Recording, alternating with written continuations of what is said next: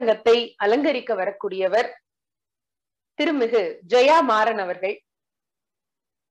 திருக்குறள் உரையின் சிறப்பு என்னும் தலைப்பிலே அவர்கள் உரையாற்ற வருகை வருகை தர இருக்கிறார்கள். இவரும் மதுரைக்காரர் தான். பொதுவாக நம்மை போல் இந்த நிகழ்வினை நடத்தக்கூடியவர்களுக்கு ஒரு சிறு குறிப்பை நான் தர விரும்புகின்றேன்.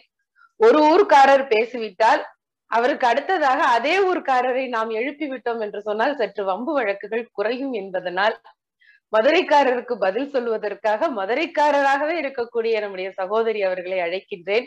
ஆனால் ஒரு ஒரு உறுதியை தருகின்றேன். இருவருக்குள்ளும் இப்பொழுது முரண்பாடு வருவதற்கு வேலை இல்லை. கருத்தரங்கம் தான் இது என்றாலும் கூட அவர் தற்பொழுது அமெரிக்காவிலே அட்லாண்டாவில் வசிக்கின்றார் திருமதி ஜெயா மாறன் அவர்கள். ஜார்ஜியா டெக் ஆராய்ச்சி நிறுவனத்திலே நிதி ஆலோசகராக ஆய்வாளராக பணியாற்றி கொண்டிருக்கக்கூடியவர் தமிழாசிரியர் மேடை பேச்சாளர் கவிஞர் எழுத்தாளர் நாடக கலைஞர் நடிப்புத்துறையிலும் மிளிர்ந்து கொண்டிருக்கக்கூடியவர். தமிழன்பன் என்பது விருது என்கின்ற விருதினை நாடகத்திலே அவருடைய நடிப்பு திறமையை பாராட்டி சிறந்த நடிகை என்பதற்காகவே வழங்கி இருக்கின்றார்கள் ஹூஸ்டன் பாரதி கலைமன்றம் அமெரிக்க அளவிலான பேச்சு போட்டியிலே வென்று அவர் ஞான பாரதி என்கின்ற விருதினையும் பெற்றிருக்கின்றார். பெண்மணிகள் இப்பொழுது இப்படி இது போல உலகெங்கும் மிளர்வதை பார்க்கிற பொழுது கொஞ்சம் கூடுதல் பூரிப்பாகவே இருக்கிறது. அதற்காக சகோதரர்கள் என்னை கோபித்துக் கொள்ள வேண்டாம். இது கொஞ்சம் இனத்தின் உள்ள இருக்கக்கூடிய பாசம் என்று நீங்கள் வைத்துக் கொள்ளலாம்.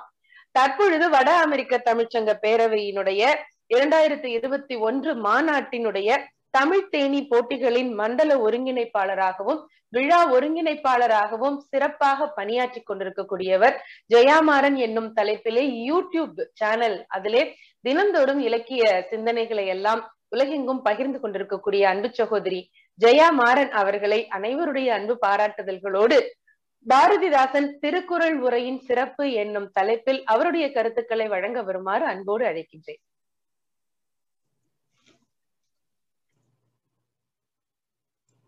மிக்க நன்றி.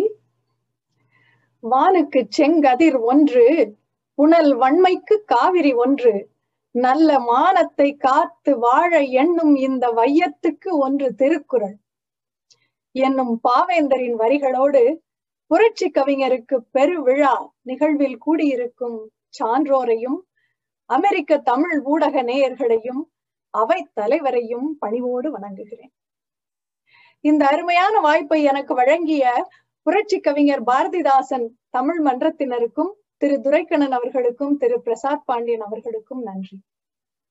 பாரதிதாசன் திருக்குறள் உரையின் சிறப்பு என்பது என் தலைப்பு. குறளுக்கு உரை சொல்ல வந்த பாவேந்தர் முதல்ல வள்ளுவர் யாருன்னு சொல்றார். பிறப்புக்கும் எல்லா உயிர்க்கும் என்று சொன்ன வள்ளுவரே ஆதி என்கிற கீழ் சாதி பெண்ணுக்கும் பகவன் என்கிற மேல் சாதி ஆணுக்கும் ஏழு பிள்ளைகள்ல ஒருத்தரா பிறந்தவர்னு ஒரு பெரிய கதையை கட்டி விட்டுருந்தாங்க. முதல்ல அதை உடைச்சார். வள்ளுவன் என்றால் அறிவில் வளமுடையவன் என்று பொருள் அது பெயர் அல்ல பதவி. எப்பேற்பட்ட பதவி? ஒரு நாட்டுல கல்வித்துறை தொழில்துறை இது மாதிரியான துறைகள் இருக்கும். ஒவ்வொரு துறைக்கும் அமைச்சர்கள் இருப்பாங்க. இவங்க எல்லாரும் கூடி வேலை செய்யும் இடம் தலைமைச் செயலகம். அந்த தலைமைச் செயலகத்துக்கு ஒரு தலைவர் இருப்பாரு. சீஃப் செக்ரட்டரி தலைமைச் செயலர்னு நாம சொல்லுவோம். அந்த காலத்துல இவங்கள உள்படு கரும தலைவர் அப்படின்னு சொல்லுவாங்க.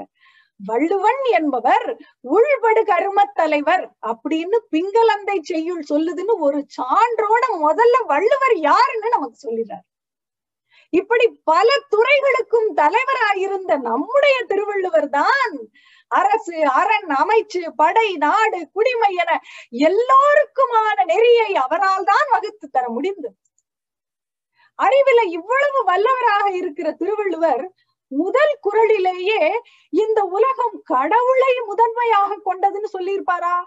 அப்படின்னு கேட்டுட்டு விடையையும் பாவேந்தரே சொல்றாரு. அகரத்தை முதலாக கொண்ட எழுத்துகள் இந்த உலக உயிர்கள் மற்ற எல்லாம் ஆதியிலிருந்து தோன்றின. அகரம் முதல எழுத்து எல்லாம் ஆதி அப்படின்னு நிறுத்திட்டார். ஆனால் இந்த உலக மக்கள் பகவனை முதலாக கொண்டவர்கள். பகவன் முதற்றே உலகு அப்படின்னு பிரிச்சுட்டார். பகவன்னா என்ன? பகவன்னா மெய் உணர்வு உண்மை அறிவை உணர்வது அப்படின்னு தத்துவ நூலான எண்ணூல் சொல்லுதுன்னு அதுக்கும் ஒரு சான்றை கொண்டு வந்து வைக்கிறார். நல்லா யோசிச்சு பார்த்தா பரிணாம வளர்ச்சி நெருப்பு புவியீர்ப்பு விசை மின்சாரம் அகிம்சை பொது நலம்னு இப்படி உண்மை அறிவை நாம் உணர உணரத்தான் இந்த உலகம் மேம்பட்டு வளப்பட்டு வலுவாகி சீர்பட்டு செம்மைப்பட்டு இருக்கிறது என்பது நமக்கு புரியும். ஆக இந்த உலக மக்களுக்கு முதன்மை பகவன் என்கிற உண்மை அறிவுதானே ஒழிய கடவுள் இல்லை என்று சொல்லி அந்த கோட்பாட்டை கேள்விக்குறியாக்கி விட்டார். கடவுள்னா எல்லாவற்றையும் கடந்தது இந்த அறிவுக்கு எட்டாததுன்னு சொல்றீங்க. ஆனா அந்த அறிவுக்கு எட்டாத ஒண்ணுக்கு பேர் வச்சு குணம் வச்சு உருவம் கொடுக்குறீங்களே எப்படி சாத்தியம்? அதனால்தான் வள்ளுவர் அந்த கடவுள் என்ற சொல்லை எங்கேயும் சொல்லவே இல்லை. முதல் அதிகாரத்திற்கு கடவுள் வாழ்த்து என்று வள்ளுவர் பெயர் வைத்திருக்கவே மாட்டார் என்று சொல்லி பாவேந்தர் அந்த அதிகாரத்திற்கு உலகின் தோற்றம் என்றுதான் பெயர் வைத்திருக்கிறார். கடவுள் இருப்பதாக ஆத்திகரும் இல்லை என்று நாத்திகரும் சண்டை போட்டுக்கிட்டு கடைசியா ரெண்டு பேரும் அந்த கடவுள் என்ற கோட்பாட்டுக்குள் தான் சிக்கிக்கிட்டு இருக்கீங்க. அதனால அந்த கோட்பாட்டுக்கு அப்பாற்பட்ட வள்ளுவனின் மனத்தை நீங்க பார்க்கவே இல்லை அப்படின்னு சொல்லி தான் எழுதிய திருக்குறள் உரைக்கு வள்ளுவன் உள்ளம் அப்படின்னு தான் பாவேந்தர் பெயர் வச்சிருக்காரு. உரை சொல்லிக்கிட்டே வர்றாரு. ஒவ்வொரு குரலிலும் ஆத்திகருக்கு எழும் கேள்விகளுக்கும் நாத்திகருக்கு எழும் கேள்விகளுக்கும் வள்ளுவனின் மன கொண்ட உரை ஆசிரியராக விடை சொல்லிக்கிட்டேவும் வர்றார். கடவுள்ல இருந்து அப்படியே மூட நம்பிக்கைக்கு வர்றார். தெய்வம் தொழால் கொழுனன் தொழுதெழுவாள் பெய்யன பெய்யும் மழை. இந்த ஒரு குரலை வச்சுக்கிட்டு நம்ம எல்லாரும் வள்ளுவரை போட்டு திட்டு திட்டு திட்டுவோம். ஏன்னா பெண் என்பவள் பிறந்தது முதலேயே நிலையில்லாத அலைபாயும் மனத்தை கொண்டவள். அவளை சுற்றி இருக்கும் அவளுடைய வீட்டு ஆண்களும் அவளுடைய கணவனும் தான் அவளுடைய கற்பை கண்காணிச்சுக்கிட்டே இருக்கணும் என்கிற மனுவின் கருத்தை மனதில் வைத்துக் கொண்டுதான் கணவனை மட்டும் தொழும் பெண் பெய்யென்றால் மழை பெய்யும்னு பல ஆசிரியர்கள் உரை சொல்லிட்டாங்க. வாட்டர் சைக்கிள் கான்செப்ட் தெரிஞ்ச நம்ம எல்லாருக்குமே ஒரு கேள்வி வரும். இந்த மழை என்ன ஒவ்வொரு வீடா போய் எந்த பொம்பளை கணவனை தொழுதான்னு பாத்துக்கிட்டு இருந்துச்சா? அதுக்கு என்ன அறிவு இருக்கா? இன்னும் சொல்ல போனா எங்க அட்லாண்டால எல்லாம் நிறைய மழை பெய்யும். ஒரு வீட்டுல கூட கணவன் மனைவி காலை தொட்டு கும்பிட்டதா எனக்கு தெரியல. இப்போ புரட்சி கவிஞர் உள்ள வர்றாரு. அவர் சொல்றாரு இந்த குரலின் பொருள் என்ன தெரியுமா? கணவனும் மனைவியும் நண்பர்கள் போல இருக்கணும். அவளை அவன் பெற்ற தாயை போல பேண வேண்டும். அவளுடைய காலை கூட பிடிச்சு விடணும். அப்போ அவளும் விரும்பி அவனை தொழுவாள். அவர் காலை பிடிச்சதுக்கு அப்புறம் நம்ம பிடிக்கிறதுல என்ன பிரச்சனை? இவங்க இந்த மாதிரி இருக்கும்போது இந்த கணவன் மனைவிக்கு இடையில் காதல் இன்பம் மகிழ்ச்சி எல்லாம் மழை போல பெய்யும். இதுதான் இந்த குரலின் பொருள் அப்படின்னு பாவேந்தர் சொல்றாரு. இத முன்னாடியே புரிஞ்சுக்கிட்டு இருந்தா பெண்ணடிமைத்தனத்தை எப்போ ஒழிச்சிருக்கலாம் போல. அது மட்டுமல்ல வள்ளுவரே சொல்கிறார் பெண்ணை சிறை வைத்தெல்லாம் காக்க முடியாது. அவளின் மன உறுதியே அவளுக்கான சிறந்த காப்பு. சிறை காக்கும் காப்பு எவன் செய்யும்? மகளிர் நிறை காக்கும் காப்பே தலை என்கிற வள்ளுவரின் குரலையும் எடுத்து காட்டி பெண்களை பற்றிய மனுவின் பார்வையையும் வள்ளுவரின் பார்வையையும் தெளிவாக காட்டுகிறது இப்படி இந்த உரைகளை நாம படிச்சுக்கிட்டே வந்தாலும் இந்த புத்தகத்தில் இடையிடையே வரும் பாவேந்தரின் தமிழை சுவைக்காமல் நம்மால் இருக்கவே முடியாது. இந்த மழைக்குத்தான் எத்தனை பெயர்கள்? வெப்பம் முகிக்கும் நிலையில் அது முகில். முகில் நீரை கொண்டு இருப்பதால் அது கொண்டல். கொண்டல் மேல் சென்ற நிலையில் அது வான். வான் கருமையுற்ற நிலையில் அது கார். கார் மழைக்கும் நிலையில் அது மழை. மழை உணவாகும் போது அது அமிழ்து. அமிழ்து நிலத்தை மருவும் நிலையில் அது மாறி. சரி இப்ப நம்ம கதைக்கு வருவோம். இல்வாழ்க்கையில் இருப்பவன் மூணு பேருக்கு துணையா இருக்கணும்னு வள்ளுவர் சொல்லிட்டாரு. அந்த மூணு பேர் யாரு? பிரம்மச்சாரி வனப்பிரத்தன் சந்நியாசின்னு பரிமேல் அழகர் உரை சொல்லிட்டாரு. ஆனா பாரதிதாசன் யார மூணு பேரை சொல்றாரு தெரியுமா? பெற்றெடுத்த தாய் அவளுக்கு உணவும் உடையும் உறைவிடமும் கொடுக்க வேண்டியது உன் கடமை. வளர்த்த தந்தை அவருக்கு உணவு தந்து அவர் பெயர் சொல்லும் பிள்ளையாக இருக்க வேண்டியது உன் கடமை.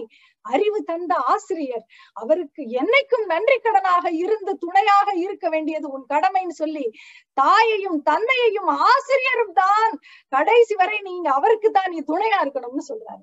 இப்படி இல்லறத்தான் தன்னையும் காத்து தன் பிள்ளைகளையும் காத்து சுற்றத்தாரை காத்து விருந்தினரை காத்து மன மனசில் மாசு அகற்றி அறம் செய்ய வேண்டிய பொறுப்பு இல்லறத்தானுக்கு இருப்பதால் துறவரத்தானை விட இல்லறத்தானே சிறந்தவன் அப்படின்னு சொல்றாரு.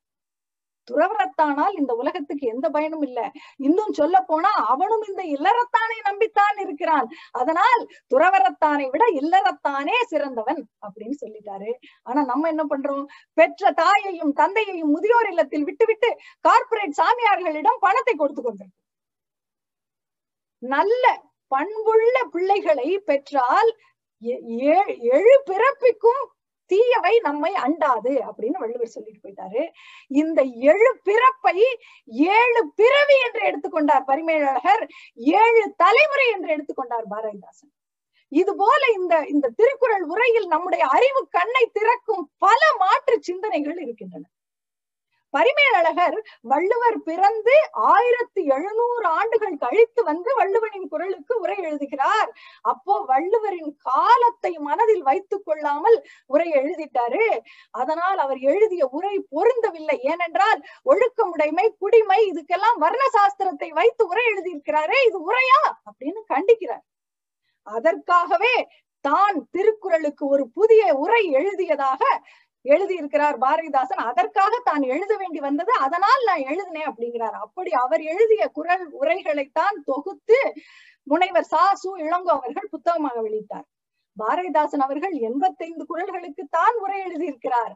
ஆனால் அதெல்லாம் நம்ம படிச்சோம்னா பாவேந்தர் காட்டிய மெய் உணர்வு அதாவது உண்மை அறிவை உணர்வது பொது நலம் என்ற இரண்டு கோட்பாடுகளோடு நாம் அந்த உரைகளை படித்தால் பிற குரல்களுக்கும் வள்ளுவரின் மனத்தை நம்மால் அறிய முடியும் என்பது என் கருத்து.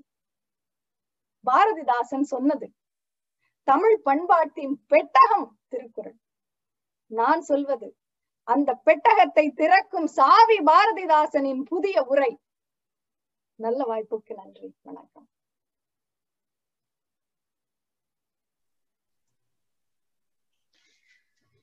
இடி இடித்து மழை பொழிந்து நானிலமே அதிர்ந்தது போல இருந்தது நம்முடைய சகோதரி ஜெயா மாறன் அவர்களுடைய உரை. ஒரு பாவம் ஒரு ராகம் ஒரு தாளம் மூன்றும் இருந்த அற்புதமான உரை. எடுத்துக்கொண்ட கருத்திலே ஆழங்காற்பட்ட அந்த நுண் அறிவு மிகச்சிறப்பாக கூறினார்கள். பாரதிதாசன் அவர்களுடைய பார்வையிலே நின்று திருக்குறள் என்பது என்ன என்பதனை பற்றி. தெள்ளு தமிழ் நடை சின்னஞ்சிறிய இரண்டு அடிகள் அள்ளுதொரும் சுவை உள்ளந்தொரும் உணர்வாகும் வண்ணம் கொள்ளும் அறம் பொருள் இன்பம் அனைத்தும் கொடுத்த திருவள்ளுவனை பெற்றதால் பெற்றதே புகழ் வையகமே என்று கூறினார். திருவள்ளுவனை பெற்றதனால் பெற்றதே புகழ் தமிழ் இனமே என்றுதான் அவருடைய மனநிலை கூறியிருக்கும் மற்ற செய்திகளாக இருந்தால். ஆனால் திருவள்ளுவனை பெற்றதால் பெற்றதே புகழ் வையகமே என்று கூறிய அந்த வார்த்தையிலே இருந்தே புரட்சி கவிஞர் திருவள்ளுவரை ஒரு இனத்திற்கு மட்டும் அல்லது ஒரு குறிப்பிட்ட மக்களுக்காக மட்டும் பாடல்களை இயற்றியவர் அல்லது திருக்குறளை இயற்றி தந்தவர் என்கின்ற பார்வையிலே இருந்து வெளிவந்து இது உலகத்திற்கான செய்தி என்பதனை அவர் ஆண ஆணித்தரமாக கூறியிருக்கின்றார் என்று நான் நம்புகின்றேன். வெல்லாத இல்லை. திருக்குறளை படிச்சா அதை தாண்டி வேற எதையும் நாம தெரிஞ்சுக்க வேண்டிய தேவையே இல்லை என்று கூறுவார்கள். ஆயிரத்து முன்னூற்று அரும்பெருங்குரலும் பாயிரத்தினோடு பகர்ந்ததற்பின் போய் ஒருத்தர் வாய் கேட்க நூல் உளவோ மண்ணு தமிழ் புலவராய் வீற்றிருக்கலாம் என்று திருவள்ளுவ மாலை கூறுகின்றது. அப்படி கால் மேல கால் போட்டு கம்பீரமா தமிழ் புலவராக வீற்றிருக்கலாம் என்ற அந்த சொற்றொடர் அந்த கவிதை வரிகள். இந்த வரியை கேட்ட உடனே எனக்கு புரட்சி கவிஞருடைய நினைவு வருகிறது. ஏன்னால் அவருடைய எல்லா நிழற்படங்களிலும் அவர் பெரும்பாலும் அவர் அப்படி கால் மேல் கால் போட்டு அப்படி கம்பீரமாக கவிதா விலாசத்தோடு அமர்ந்திருக்கக்கூடிய அந்த கா காட்சி நம்முடைய மனக்கண் முன்னாலே வருகின்றது. அந்த வகையிலே வெல்லாதது இல்லை. திருக்குறள் வந்து இந்த உலகத்தில் சொல்லி வெல்லாதது என்கின்ற ஒரு பொருளே இல்லை. திருவள்ளுவன் வாய் விளைந்தவற்றுள் பொல்லாதது இல்லை. பொல்லாததே கிடையாது. எல்லாமே நல்ல விஷயம்தான். உரை தீர்ந்த வாழ்வினிலே அழைத்து சொல்லாதது இல்லை. இந்த வாழ்க்கையினுடைய புறையோடி கிடக்கக்கூடிய மூடத்தனங்களை எல்லாம் தீர்ப்பதற்கு அவர் சொல்லாதது என்கின்ற ஒரு செய்தியே இல்லை. பொதுமறையான திருக்குறளில் இல்லாதது இல்லை. இணையில்லை முப்பாலுக்கு இந்நிலத்தே என்று மீண்டும் இந்நிலத்தே என்று பூமி பந்து முழுமையையும் அவர் குறிப்பிடுகின்றார். இதில் நமக்கெல்லாம் ஒரு பெரிய பெருமை. இதை நான் எதோடு ஒப்பிட்டு யோசிக்கிறேன் என்று சொன்னால் ஈராயிரம் ஆண்டுகளுக்கு முன்பே எங்களுடைய புதுக்கோட்டை பக்கத்தில் இருக்கக்கூடிய பரம்புமலையிலே வாழ்ந்த கணியன் பூங்குன்றனார் யாதும் ஊரே யாவரும் கேளீர் என்று கூறி பரந்துபட்ட உலக பார்வையை வழங்கினார் பாருங்கள். அதற்கு இணையாக திருக்குறளை உலகத்திற்கான படைப்பாக புரட்சி கவிஞர் அவர்கள் உயர்த்தி கூறுகிறார் என்பது என்னுடைய கணு கருத்து. ஜெயாமாறன் அவர்கள் மிகச்சிறப்பாக அதிலும் பெண்களை பற்றியும் அவர்களுடைய அந்த கருத்துக்கள் மிக வேகமாக வந்தது. இதை பார்க்கும் பொழுது பெருமையாக இருந்தது. அவர்களுக்கு மனமார்ந்த வாழ்த்துக்களை தெரிவித்துக் கொள்கின்றேன்.